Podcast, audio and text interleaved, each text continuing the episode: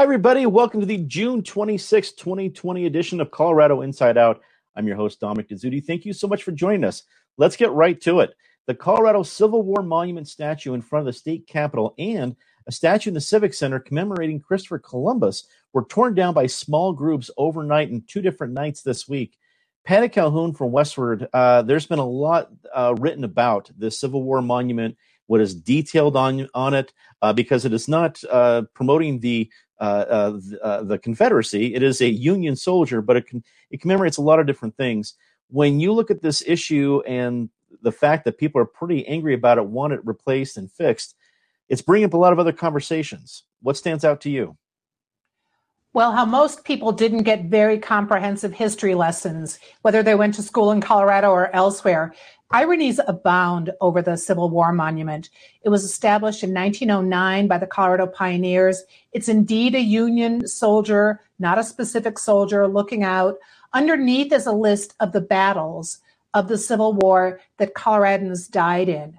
And what's interesting is listed there is Sand Creek, which was not a battle, it was a massacre of 200 Native Americans, descendants, the Cheyenne, Arapaho, and they were in a peaceful camp that was flying the white flag under Army protection when Colonel John Chivington and his bloodless 3rd Volunteer Cavalry went and massacred them in 19, 1864. And at the time, Congress, which had other things to worry about during the Civil War, did three different investigations and determined that it was indeed a massacre. But that got lost to history after a while. John Evans, who was the territorial governor who made it possible, he had a mount. He had to resign, but 30 years later, he had a mountain named after him. It was listed on the war, uh, Civil War Monument in 1909. It wasn't for another 90 years that the legislature decided, hey, maybe we should take that down and not list it as a battle. But instead, what happened is descendants and historians said, no, let's remember how history remembered this, but we'll put up an explanatory plaque. The plaque survived, but the statue came down on Wednesday night. And the following night, uh, a, there's another monument in Civic Center which was donated by people who wanted to commemorate Columbus. Ironically, the statue isn't of Columbus, but the plaque below says it honors him, and that came down too. So we all need history lessons, probably art lessons too, but the discussions are going to keep going for a long time. David Kopel from the Independence Institute and DU Law School. Uh, you know, this is these were not um, angry mobs of hundreds of people. these were handfuls of people. Uh, authorities estimate four people toppled the Civil War monument overnight, and we already we've already heard from Governor Polis, who said uh, an investigation will will follow. The statue will be repaired uh, and replaced. So. I, I, don't know, you know, how, how we mark this moment in, in Denver and Colorado history, but uh, it seems odd to say the least. What's your take? Well, the uh, monument, as it says on uh, several faces, was erected in memory of Colorado soldiers who died in the Civil War. And the cowards who uh, attacked uh, a bunch of stone never had the courage and sprayed their hate slogans uh, at various places on the Capitol, never had the courage of those men who gave their lives to stop the expansion of slavery. And the, their greatest victory was in March of 1862 when those Coloradans saved Colorado and New Mexico from the Confederate invasion that had come from West Texas. And in March of 1862, there was the Battle of Glorieta Pass, where if the Confederacy had won, they would have broken through and come into Colorado. But instead, while the Federal Army was fighting at the front, uh, and along with other Coloradans, some of the Coloradans found where the Confederate baggage train was, and so they went around through very difficult terrain. They crawled, slid, and roped down a very steep canyon for a surprise attack on the Confederate baggage train, and they destroyed all of the Confederate armies invading armies' supplies, and they thereby saved Colorado from being conquered by slavery. And by keeping Colorado's gold mines in the hands of the Union rather than the Confederacy, the Coloradans saved the United States itself, which is precisely why the racists and the Marxists want to destroy them. The Vandals who were pretending to be social justice warriors, a name they certainly don't deserve. They not only attacked this memorial. They attacked they defaced the Capitol memorial to the victims of Sand Creek, and they defaced the memorial to the victims of the Armenian genocide. They're not social justice warriors. They're nihilistic evildoers uh, in service of totalitarianism. Eric Sondermann, uh, a political analyst and a columnist with Colorado Politics. You know, I think of uh, one of the things you've talked about many times in this program, Eric, about uh, political capital. You know, keeping your powder dry for another fight. And I think about uh, some of the anger and protest around statues, and I feel it is a waste of political capital. Now, maybe not these statues. I think there's a real case about Colorado history here, but even statues around the country. Okay, on an offensive scale, you might be able to put them on is this offensive or not? But is systemic inequities in education or uh, housing or anything else in society, which are much harder problems to solve, but much more important, uh, something where that political capital should be spent. I know the thugs that that that tore down. And I should rephrase. I apologize. The the people, the vandals. I think that was actually uh, appropriate said there, uh, David. The handful of vandals who tore down these particular statues are uh, not people who are interested in some sort of uh, political capital making real change. But I know it impacts that possible change. That people can come together and you, you lose some of that momentum from a real movement that has uh, real reasons behind it. When you look at this situation, how do you think this affects the conversation moving forward? I think to an extent, Dominic, you answered your own question. Uh, the the people in the moment, in the passion of the moment, including these people who, whether you call them thugs or vandals, are not sitting around trying to have an intelligent debate on Friday television or viewing what hopes to be an intelligent debate on Friday television. We're talking about different people. I think we can start by stipulating that Colorado, not unlike almost every other state, has some very sordid history in its past. The Sand Creek Massacre is very high up there on the list of such sordid episodes. The only one I can think of that might somewhat rival it would be the Ludlow Massacre, which was a union movement. But we can stipulate that there is sordid history, awful history, um, that we're dealing with and that we're renouncing and that we have to at some point uh, incorporate into the Colorado story.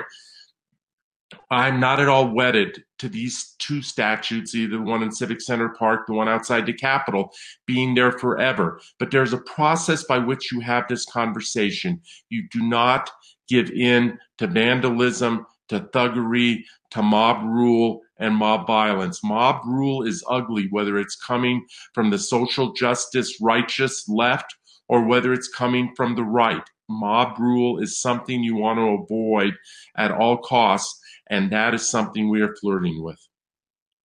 Natasha Gardner, articles uh, articles editor, fifty two eighty.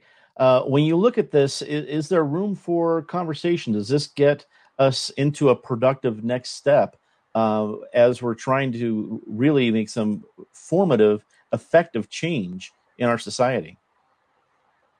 Absolutely. I think conversation should be the goal in in all of these actions that are happening right now. I mean, I think it's important to point out this this is a very small um, moment that this was a sort of a small group of people doing this that this is not a, a widespread mob mentality in denver but it does represent a lot of pain in various communities um, within denver and throughout our country. And they're trying to be heard and they're trying to have conversations. I do believe that that is part of the goal here. And so whether you agree with the actions or not i think everyone right now is obligated to take a look at the history books to take a look at our, our storied past to see what stories we both missed, what stories we have amplified that don't deserve that amplification, and, and what we need to teach future generations um, about what happens. I mean, the interesting thing about history, I mean, I love history. I was was raised to appreciate it, but I was also raised to question it and to accept that a fact is a fact, but that our interpretation of that fact may change over time. And we're seeing that right now in real time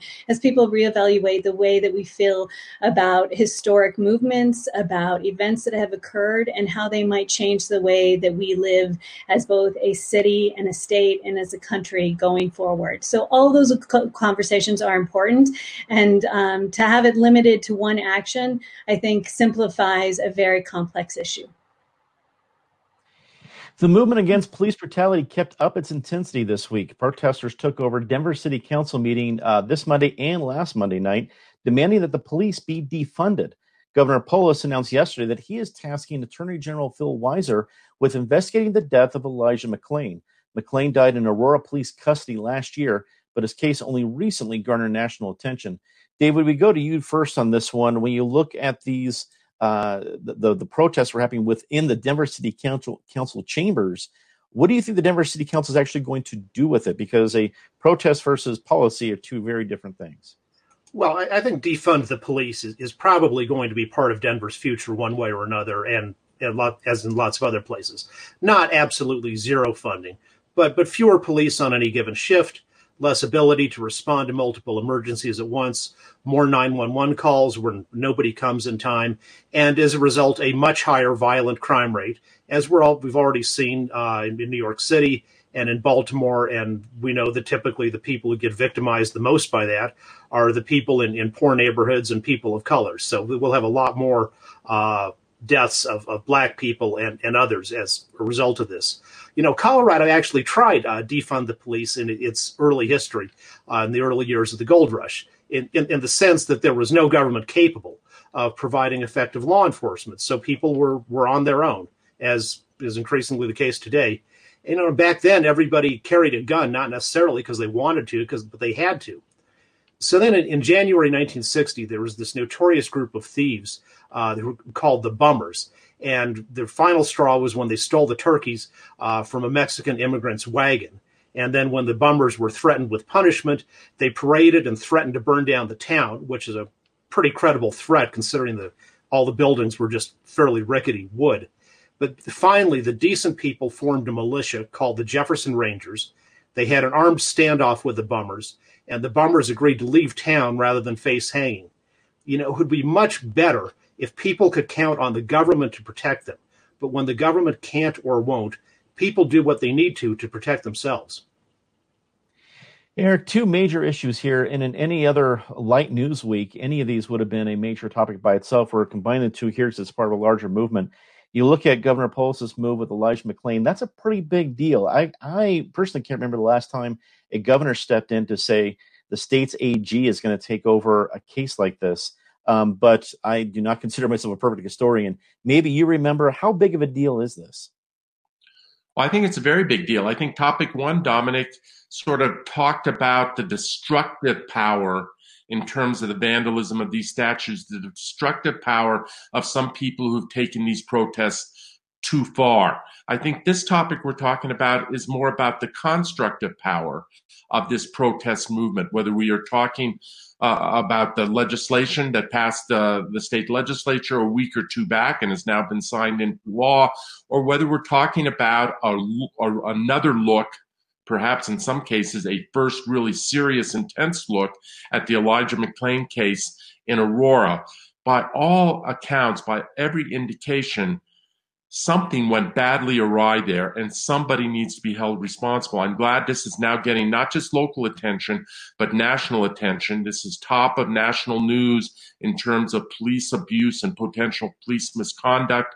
Um, this gentleman, Elijah McCain, McClain, young gentleman, went out to a convenience store, I think to get an iced tea or something like that for his brother. Something went badly wrong when he never returned home, but instead ended up dead with a dose of ketamine that is well in excess of any reasonable dose, and, and so on you go. So good for Governor Polis. Phil Weiser, the Attorney General, is now very much on the hot seat in terms of how he handles this, but I'm confident he will handle it correctly. Natasha, uh, again, two big issues. You have the Denver City Council facing two straight weeks of protests within its own chambers, and Governor Polis making, uh, I'm not sure if it's historic, but at the very least, um, a large point about putting the state's AG on a case. What are your thoughts? Well, I think this week's episode is quickly turning into a history lesson on many, many topics, and I think that's what's important. When when the protest happens, when when George Floyd was killed, and and people in America started reacting to that, that that was the impetus of the protests and and some of the discussions we're having now. But this question of police brutality, the question of um, racism in America, extends far be, into the past, um, and it's so this is just the latest chapter and reiteration of that. I think that that what that means though is that it's looking at okay, we marched in the streets. Now what? What policy changes will happen? Colorado has been very quick to do that, and I wouldn't be surprised to see Denver react in a variety of ways on the city council or just on the city level. Um, but in addition to that, I think we also have evidence that the conversation is far from over because of, of situations like what happened to Elijah. I mean, just think back at August 24, 2019. It feels like a different world because it was in many ways, but what were any of us doing on that evening. Elijah was walking home, and then a tragic thing happened. And it's time that we spend some some moments and some some um, just some some of our our mental space to think about what happened to in, in regards to his death. And and to also find any other cases like that that are happening. And i think in talking about those we'll be able to make further decisions about where police use of force is appropriate and what what changes we need to make to make sure it's more safe. Patty, I guess as we look at this, uh, I'm waiting to see what kind of reaction we're going to get from policymakers in the Denver City Council to what they've seen these last couple Mondays. And we've already seen the reaction from Governor Polis on this particular issue. Uh, so far, uh, what what are you seeing that stands out as when it comes to reactions to these kinds of protests and these issues? Well, a very first response is the city went into an agreement with the plaintiffs in a suit filed earlier this month about excessive force during the protests, and they've agreed on less lethal use of weapons and certain policies that have also been adopted by the state. The other thing we have to remember is that new law makes body worn cameras very important for officers. And we can see just how important that was in the case of Elijah McClain. He's walking home, someone calls 911 because he's wearing a mask and he's dancing. Now, really, that doesn't sound like such a dangerous thing. The cops come, you hear all about they held him down, what happened, but we didn't get to see it because their body cameras became dislodged, according to the Aurora police. The reason it didn't take off the way the George Floyd case did was because you didn't have video that people could share. Now people are looking again at this case in Aurora and realizing things went very, very wrong. So good for Governor Polis jumping on it. And finally, almost a year after he was killed, people might get justice for Elijah McClain. And also good for the city and the plaintiffs in the protest case that at least we have an agreement while the lawsuit makes its way through court. As the U.S. Senate Democratic primary heads into its final days, John Hickenlooper and Andrew Romanoff and their allies rolled out a series of negative ads, attracting attention and condemnation. As ads hit the airwaves, Hickenlooper shored up several major Democratic endorsements, including Jared Polis and Bill Ritter, and U.S. Senator Elizabeth Warren.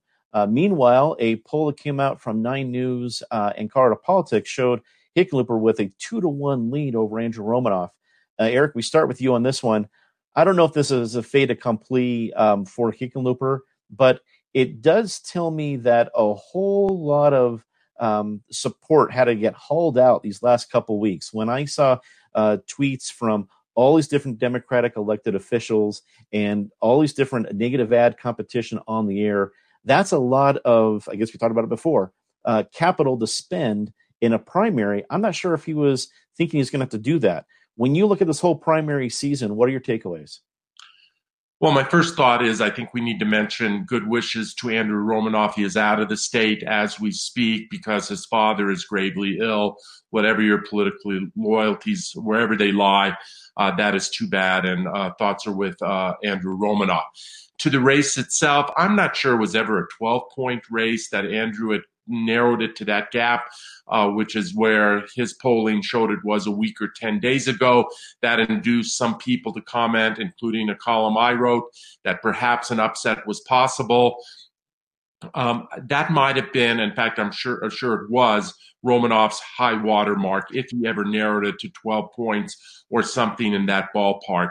Whatever momentum he had certainly stalled. I don't know if 30 points, which is what the Channel 9 Colorado Politics poll showed the, the Hickenlooper's advantage.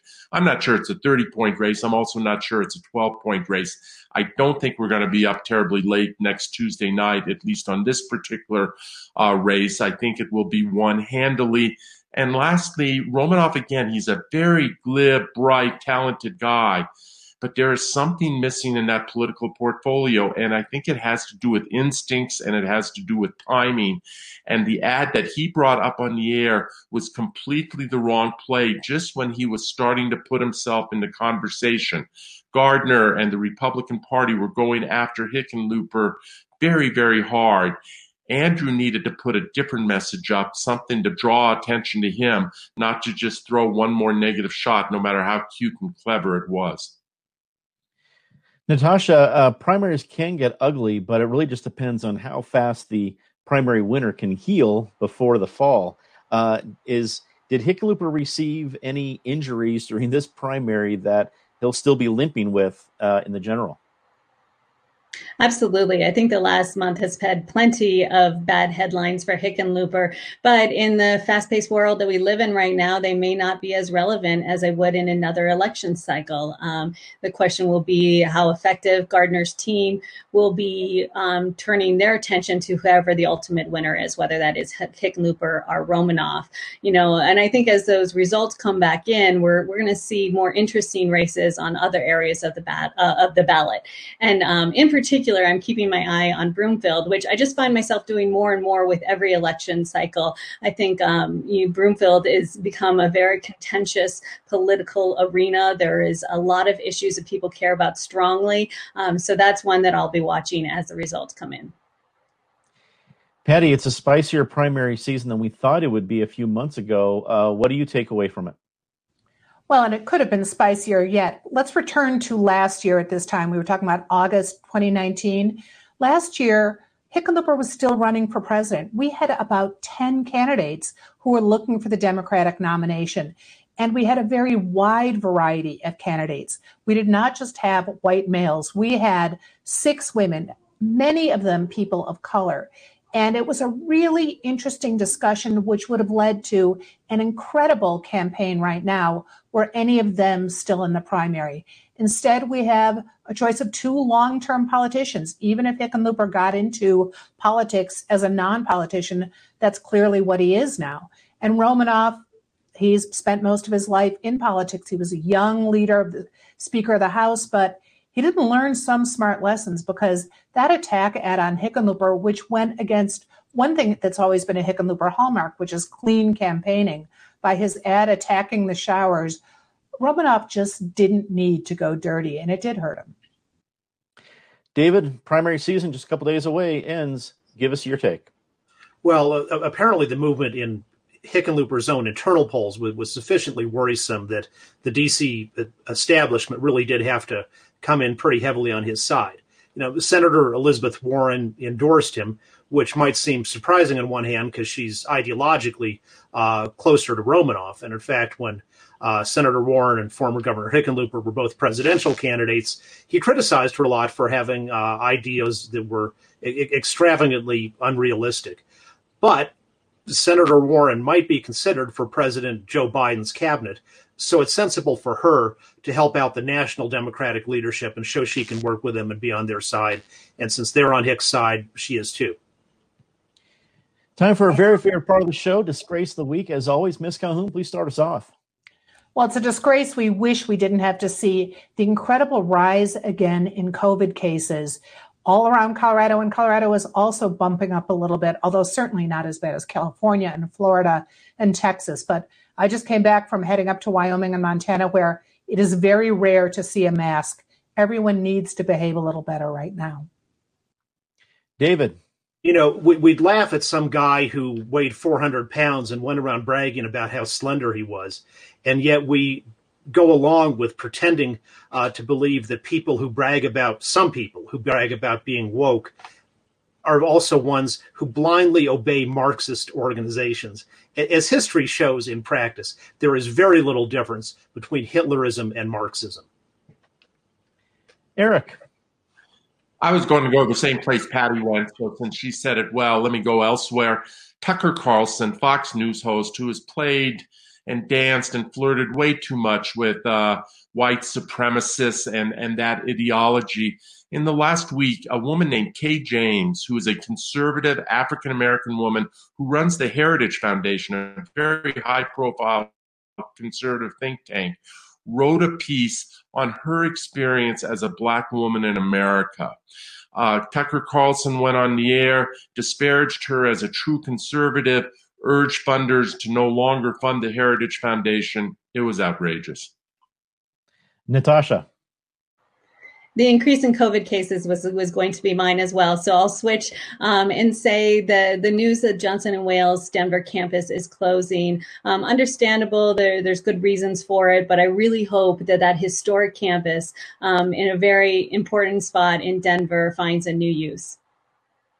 Time to say something nice about somebody rather quickly, Patty. Well, Colorado's COVID response has been pretty level, and let's be glad that we've got cultural institutions rejoining the fray. History Colorado, Museum of Nature and Science, Denver Art Museum all came back this week. David. Colonel Hans Christian Heg was a Norwegian immigrant who led a group in Wisconsin called the Wide Awakes, and they were a militia uh, that protected uh, fugitive slaves from the uh, from the slave catchers. And he gave his life fighting for the Union and against slavery at the Battle of Chickamauga. Chickamauga. And, and then uh, just this week in Madison, Wisconsin, the communists and, and racists destroyed his statue. Stick with the wide awakes. Don't believe the foolishness of the people who proclaim that they're woke. Eric. I'll be very quick. Happy birthday, Dominic. Thank you very much. Very kind, Eric. Natasha. I will echo that as well. And um, just to flip the script a little bit, uh, there's been a lot of yelling this week about masks. And I just want to say thank you to the people in our community who are wearing masks. We're probably not taking that sort of positive spin on this often enough. So, again, thank you, everyone. We appreciate it. Here, here, Natasha. Well said. Uh, some important reminders before we go tonight. First, we are off next week. We are presenting an encore of our trip in the time machine last year when we went to 1923. It's a pretty relevant conversation as we discuss Mayor Benjamin Stapleton and his history with the Ku Klux Klan. That's next Friday at 8 p.m. And before we go tonight, I want to say something nice about two very important people in my life. As uh, you heard Eric so kindly say, uh, today is my birthday, but I don't get to be here. That doesn't happen if it weren't for my parents. And on July 4th, which is Eric's birthday, but also on July 4th, uh, my parents, John and Marianne, will celebrate their 50th wedding anniversary. Uh, over these 50 years, watching them be best friends on the thrill ride of life has been an amazing honor. Uh, but what's more fun is to watch them now. Uh, they have been the very best model of love in its truest form. They take care of their friends and their family, but they always enjoy time with each other the most. And that is no small accomplishment. So, on behalf of me, my siblings, uh, our spouses, and your four grandsons, mom and dad, happy anniversary. That's all the time we have for this episode of Colorado Inside Out. Thank you so much for watching. For everyone here at PBS 12, I'm Dominic Dezzutti. Thank you for watching. Good night.